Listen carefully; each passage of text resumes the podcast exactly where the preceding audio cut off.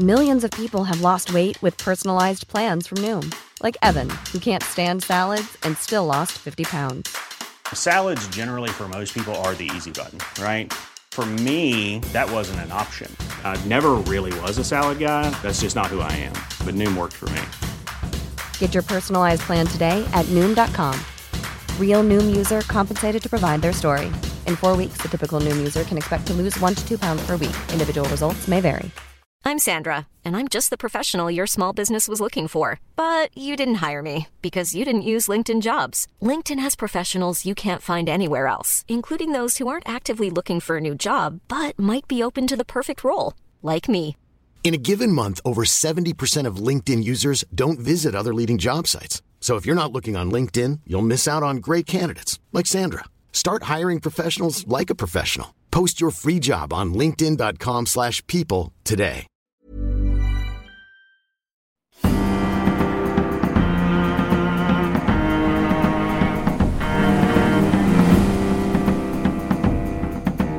From the Society for Nautical Research in partnership with Lloyd's Register Foundation, I'm Sam Willis, and this is the Mariner's Mirror podcast, the world's number one podcast dedicated to all of maritime history. Hello, everyone, and welcome to this, our sixth episode in our Great Sea Fights series. If this is the first one you've come to, please go to snr.org.uk and find our previous editions. Most recently, a three part episode on the Battle of St. Mathieu of August 1512, one of the earliest engagements of the Mary Rose, and possibly the first time ever that a naval battle was fought with cannon firing through gun ports. We also have multi part episodes on the enormous clashes of battleships at the start of the 20th century at Tsushima and Jutland, as well as Nelson's finest hour at St Vincent in 1797 and the Battle of the River Plate from the Second World War, which features the legendary naval historian Eric Grove, who passed just a few weeks after that recording. Today we are crossing the pond and are looking at a ferocious single ship action from the War of 1812, when the mighty USS Constitution engaged and destroyed HMS Guerriere. It is an extraordinary story. How did the United States get to a stage where not only could they build and maintain ships, but they could compete with and in the case of this battle, triumph over ships from the world's largest navy with centuries of shipbuilding expertise and naval tradition. It's a story that allows us to look into the complexities of what it took to build, maintain, man, fit out, provision, and send fighting ships to sea for extended periods of time, and how men could be recruited, fed, clothed, and kept healthy in unhealthy environments. And all of this within the broader context of how and why Britain decided to go to war with America, even though Napoleon was as yet undefeated. And how and why America chose to pick a fight with the most powerful nation on earth. This special on the battle between Constitution and Guerriere will consist of four separate episodes. First up, we have a narrative of the events, so you can hear how those events unfolded. The second episode will present the eyewitness accounts of the two captains involved. Captain Isaac Hull of the USS Constitution, who described the events in a letter to the Secretary of the Navy, Paul Hamilton, and the after action report of Captain James Richard Dacres to Admiral Sawyer. The third episode will present the work of the American historian William S. Dudley, who has explored the nitty gritty of how on earth the US managed to create itself a navy out of nothing and the final episode explores the broader context of other single ship actions in this war. For this War of 1812 was very unusual indeed for the amount of single ship actions that took place, as opposed to fleet battles. And the historian Nick Kaiser helps us get to the bottom of that curious issue. The narrative of the events you are about to hear was written by and is also read out by William S. Dudley, a legendary and award winning historian, an exemplar to us all for his deep knowledge and historical rigour. Bill served in the US Navy from 1959 to 1963. He was Director of Naval History and Director of the Naval Historical Center in Washington, D.C. from 1995 to 2004. And in 2014, he received the Commodore Dudley W. Knox Naval History Lifetime Achievement Award from the Naval Historical Foundation. Now, we do like to bring you the very best people on earth to talk about any particular subject, and certainly you have the best here with Bill. So here he is reading out his own narrative. But let me add before he starts, Bill, don't be embarrassed, that Bill is 85 and he has just written a book called Inside the US Navy of 1812 to 1815, published by the Johns Hopkins University Press, which, needless to say, is outstanding. Bill, you're putting us all to shame. Now, please go and put your feet up. For everyone else out there who's listening, I do hope you enjoy this. I did hugely. So here is Bill. The great sea fight between USS Constitution and the HMS Guerriere. On August 19, 1812, a furious battle erupted between two similar ships in the North Atlantic. One, HMS Guerriere, was a British Royal Navy frigate. The other, USS Constitution, was a U.S. Navy frigate. The results of this two-hour battle were decisive and far-reaching. The War of 1812 had just begun two months before.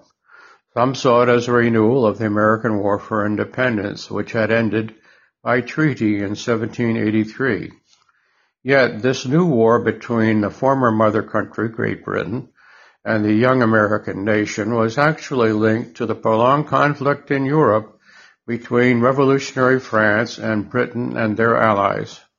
The United States had claimed neutrality and was attempting to trade with both nations. However, neither could accept that this neutral nation was trading with its enemy for profit.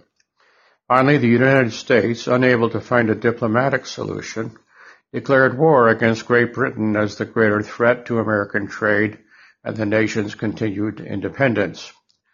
As background to the battle and its outcome, one needs to understand that although both ships were called frigates, there were significant differences between them. Among the various classes of warships, frigates were among the smaller. They were three-masted vessels with square sails and depending on the size of their hulls, they carried varying numbers of guns and sailors. As part of the fleet, they were not used in the line of battle. Their role was that of scouts, often referred to as the eyes of the fleet, to sail ahead to discover the location and size of the enemy's fleet and to engage smaller vessels. At other times they would be used in close blockades of the enemy's coast, backed up by smaller vessels of 74 or more guns farther at sea. In this instance, Guerriere was a smaller, lighter frigate with 120 fewer men, equipped with less powerful guns than the Constitution. Guerriere was a fifth-rate, 38-gun frigate, measuring about 154 feet in length, 39 feet in width, and a hull draft of 19 feet.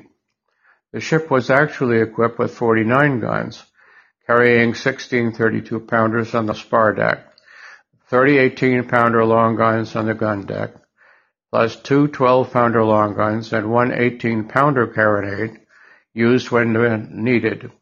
In the battle with Constitution, she was manned by 244 men and 19 boys.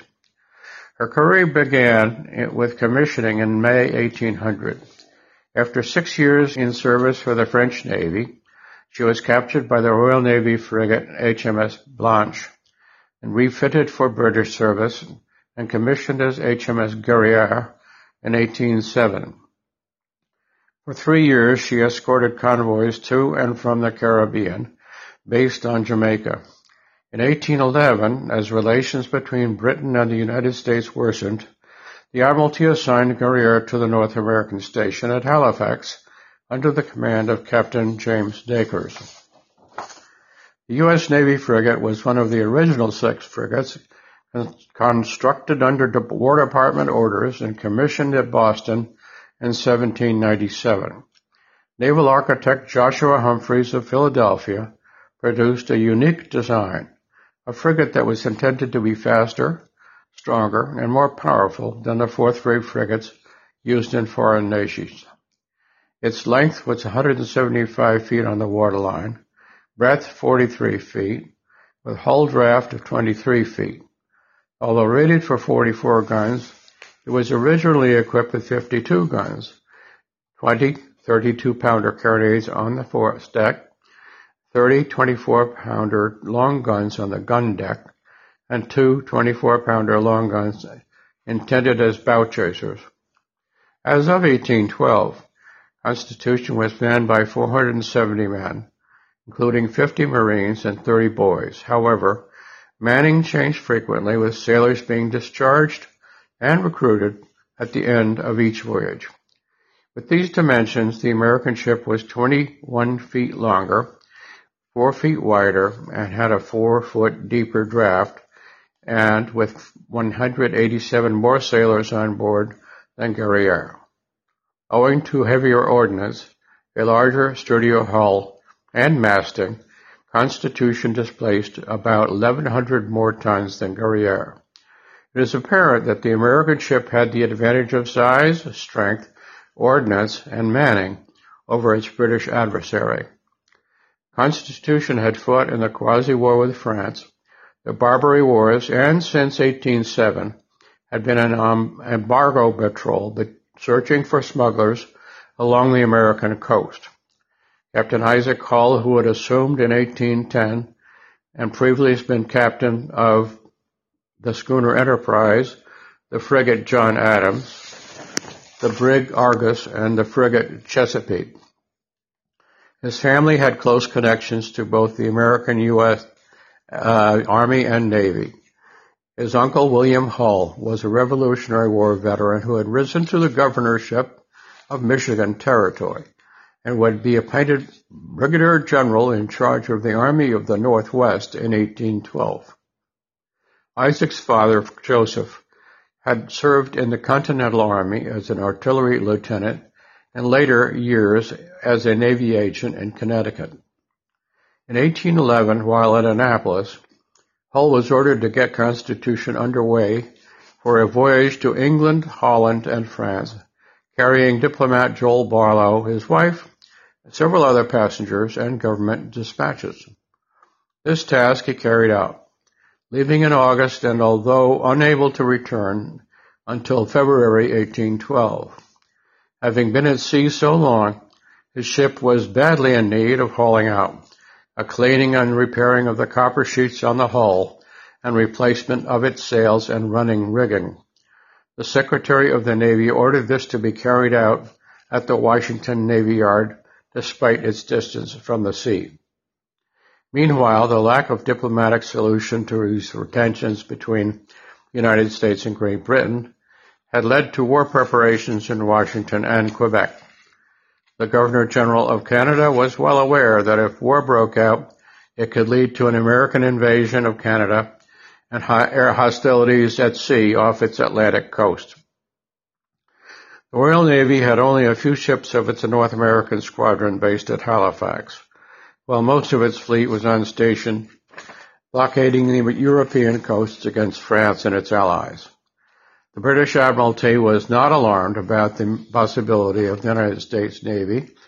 It was comprised of only 16 vessels. Although, with many more ships on duty elsewhere, the Royal Navy could not reinforce its Halifax station until they became available. Only 20 of His Majesty's vessels were then available and active at Halifax. One ship of the line, five frigates, eight sloops of war, three brigs, and three schooners. The commanders of these two enemy vessels were relatively young, seasoned officers. Captain Isaac Hull was older at 39, the son of a merchant mariner who made frequent trading trips to the Caribbean. Hull was captain and co-owner of several merchant vessels during the period 1794 to 1798. At the commencement of the Quasi-War with France, he applied to the Navy Department and was accepted with a lieutenant's commission. Hull served first in the Caribbean and then in the Mediterranean, where, in 1803, he was given command of the Enterprise and then the Argus. Following their return to the United States, he commanded successively the frigates Chesapeake, President, and in 1810 Constitution, giving him all told seven years of command experience and three in frigates. In August 1812, Captain James Richard Dacres, a scion of, the, of England's naval aristocracy, was 24, 15 years younger than Hull. Dacres' father and uncles were vice admirals, and a cousin, Sidney Dacres, would eventually become admiral and the first Sea Lord. He joined the Royal Navy in 1796 at the age of eight, rapidly gaining experience. In 1804, he was appointed to his first command, the brig sloop Elk. Two years later, in 1806, he commanded the sloop of war Bacchante. He returned to England in late 1807, but other ships not being available, he had to spend three years ashore on half pay. Recalled to active duty in 1811, he assumed command of his third ship, the, the frigate Guerriere, with orders to sail for Halifax. Altogether, Dacres had five years command experience, only one of them in Guerriere. Ready to pop the question? The jewelers at BlueNile.com have got sparkle down to a science with beautiful lab grown diamonds worthy of your most brilliant moments. Their lab grown diamonds are independently graded and guaranteed identical to natural diamonds, and they're ready to ship to your door. Go to Bluenile.com and use promo code LISTEN to get $50 off your purchase of $500 or more. That's code LISTEN at Bluenile.com for $50 off. Bluenile.com code LISTEN. Hiring for your small business? If you're not looking for professionals on LinkedIn, you're looking in the wrong place. That's like looking for your car keys in a fish tank. LinkedIn helps you hire professionals you can't find anywhere else, even those who aren't actively searching for a new job but might be open to the perfect role. In a given month, over 70% of LinkedIn users don't even visit other leading job sites. So start looking in the right place. With LinkedIn, you can hire professionals like a professional. Post your free job on linkedin.com slash people today. Millions of people have lost weight with personalized plans from Noom. Like Evan, who can't stand salads and still lost 50 pounds. Salads generally for most people are the easy button, right? For me, that wasn't an option. I never really was a salad guy. That's just not who I am. But Noom worked for me. Get your personalized plan today at Noom.com. Real Noom user compensated to provide their story. In four weeks, the typical Noom user can expect to lose one to two pounds per week. Individual results may vary. President James Madison's June 1, 1812 message to Congress alleged that, by numerous provocations, it appeared that Britain was virtually at war with the United States already, and that it was up to Congress to make a final decision whether to declare war or not. After a three weeks debate, an unevenly divided Congress voted to declare war, with the Southern and Western Republicans voting in favor and the New England Federalists and anti-Madisonian Republicans of the Middle States voting against. The U.S. Navy's available ships had made rendezvous inside Sandy Hook to await their, await their orders and congressional decision. News of the declaration and Secretary of the Navy's sailing orders arrived at Commodore John Rodgers' flagship, the President, on June 21st. Within a matter of minutes, the combined squadrons of Rodgers and Commodore Stephen Decatur hoisted anchor and were away. Secretary Hamilton, Rodgers, and Decatur had discussed the strategy of using the Navy's ships. Rodgers' view was that the ships should operate as one squadron to seek out and capture the British merchant convoys. Decatur advocated sending the ships out in pairs or to sail singly to avoid the Royal Navy's blockaders and to have a broader effect on the enemy's ships. Secretary Hamilton yielded to Rodgers' argument, but wanted the squadron to stay near coastal waters so that he could remain in contact. His last letter, emphasizing this order, failed to reach Rodgers before he sailed. In any event, Rodgers pursued his own plan of keeping the squadron ships under his command and sailed far to the east, following the usual track of British merchant convoys. Captain Hull completed preparations for sea on July 5th and departed with Hamilton's order to join Rodgers' squadron off New York. But this was an impossibility. Although unknown to Hull, Rodgers' squadron was over 1,000 miles to the east. As a result, Constitution discovered a distant squadron of warships off the coast of New Jersey, but he thought they were American. And only after approaching them did he discover their true identity. At about the same time, their commander, Commodore Philip Broke, correctly presumed that the single frigate was American and he pursued. This led to a prolonged, strenuous chase over a practically breathless sea, eventually broken by squalls, which enabled the Constitution's escape. From there, Hull shaped a course for Boston, knowing that Broke probably expected him to catch him seeking safe harbor at New York. He put into Boston long enough to send a message to Secretary Hamilton asking for further orders. Receiving none, and probably glad of it, Hull departed, having informed Hamilton that he would sail independently eastward in hopes of finding either enemy shipping or warships. Meanwhile, Dacres had joined the Broke Squadron off New Jersey and participated in the Constitution, in the chase after Constitution. Soon thereafter, Broke dispersed his squadron, and Dacres returned northeast for repairs at Halifax. During weeks of patrolling off Nova Scotia and Newfoundland, Hull captured some merchant ships and met with an American privateer brig named Decatur, whose captain suggested Hull sail to the south to seek out a British warship.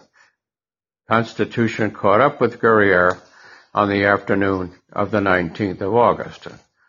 Captain Dacres understood that he would soon be attacked by the Constitution which was approaching from windward and had the initial advantage of what sailors call the weather gauge. Both he and Hull cleared their ships for action and began maneuvering for advantage. This meant that the ship to windward could determine the timing and angle of attack, but it also meant that the leeward ship must endeavor to outmaneuver his opponent by twisting and turning his ship to gain the windward advantage. This maneuvering continued for about two hours when at about 5 p.m. the Constitution was still in the windward position. Guerriere fired her starboard guns and wore around to fire her broad port broadside. Hull reported two shots hit his ship but did little damage. It was at this point that one of the Constitution's seamen shouted that their ship's sides must be made of iron since the enemy shot had failed to penetrate and appeared to bounce off, giving rise later to the ship's nickname Old Ironsides. This was followed by another 45 minutes of maneuvering. At about 6 p.m., Hull set more sail, increased speed, and brought his ship alongside Guerriere's port beam. It was at this point that the gunfight began in earnest, broadside to broadside at close quarters. According to Hull, his enemies suffered the loss of a mizzen mast, which fell over the starboard quarter and damage to his main yard, making the ship handling difficult. Hull observed his own ship was pulling ahead along the enemy's port side. This put Constitution in a position to turn to starboard and to rake the length of Guerriere across her bows, putting everything and everyone on her forecastle in danger. Then Hull opened the distance, wore, and returned to rake Guerriere again, with this time with his port side. But then, some braces shot away, and unable to control his topsails, Hull's ship lost steerage way. As Guerriere surged forward, she was unable to avoid Constitution, and the two collided. Guerriere's bowsprit fouled in the rigging over the port quarter of Constitution, and this allowed Dacres' gunners to fire into Hull's cabin, setting it on fire. In the midst of this turmoil, both ship captains called boarders away for the crews to jump the narrow gap separating the two ships and engage in hand-to-hand fighting. This did not always occur as a heavy sea was running, with the ships rising and falling, discouraging the leap. Two of Hull's senior officers fell wounded. Lieutenant William Bush of the Marines was fatally so, and Lieutenant Charles Morris severely, but he survived. Captain Dacres was wounded by a musket shot in the back, and many others of the British crew were picked off. Before boarders could set foot on each other's decks, the ships had drifted apart. By 6.30, Guerriere had lost her mizzenmast, her foremast, and mainmast. In such a condition, the ship lay helpless, unable to sail, and at the mercy of her enemy. Hull sailed east of the Guerriere and stood off while his sailors repaired running rigging and cleared the decks of the worst damage. He then returned to a threatening position close to his enemy and waited for a reaction. It came soon enough, as Dacres fired a single gun to signal surrender at 7 p.m., two hours after the fight had begun. Guerriere suffered major damage along with 15 killed, including the second lieutenant, six mortally wounded, and 57 others severely or slightly. Constitution did not escape without damage despite her larger size.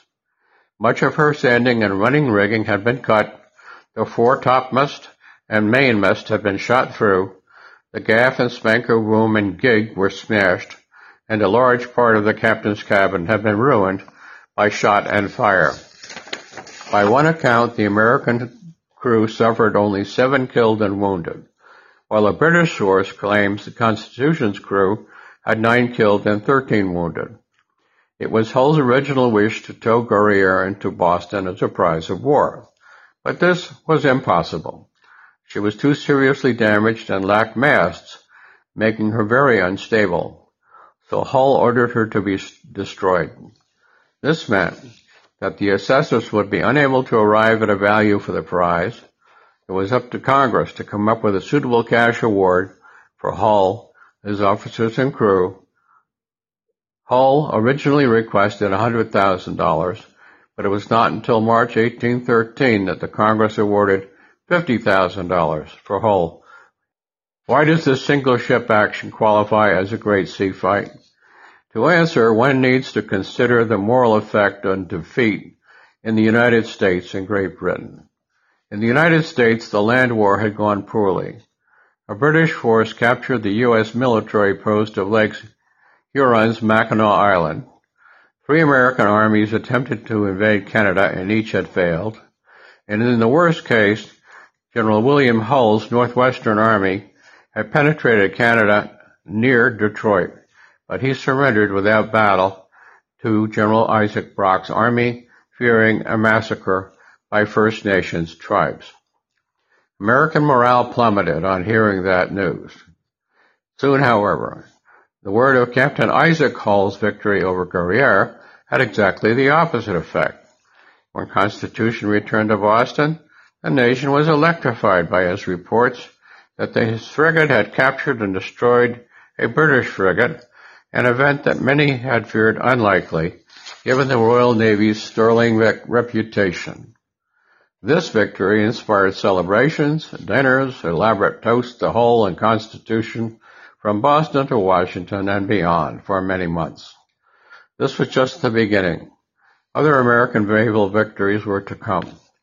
As time passed, the story was retold, rewritten, and gained legendary status, often ignoring the differences in the ship's sizes, ordnance, and crew members. Many Americans came to assume it was a duel fought by equals, which it was not. Myths come alive as heritage when abetted by patriotism and nostalgia, which must explain why Old Ironsides is still honored as the oldest ship in commission still afloat, after her mooring in Boston, supported by the U.S. Navy.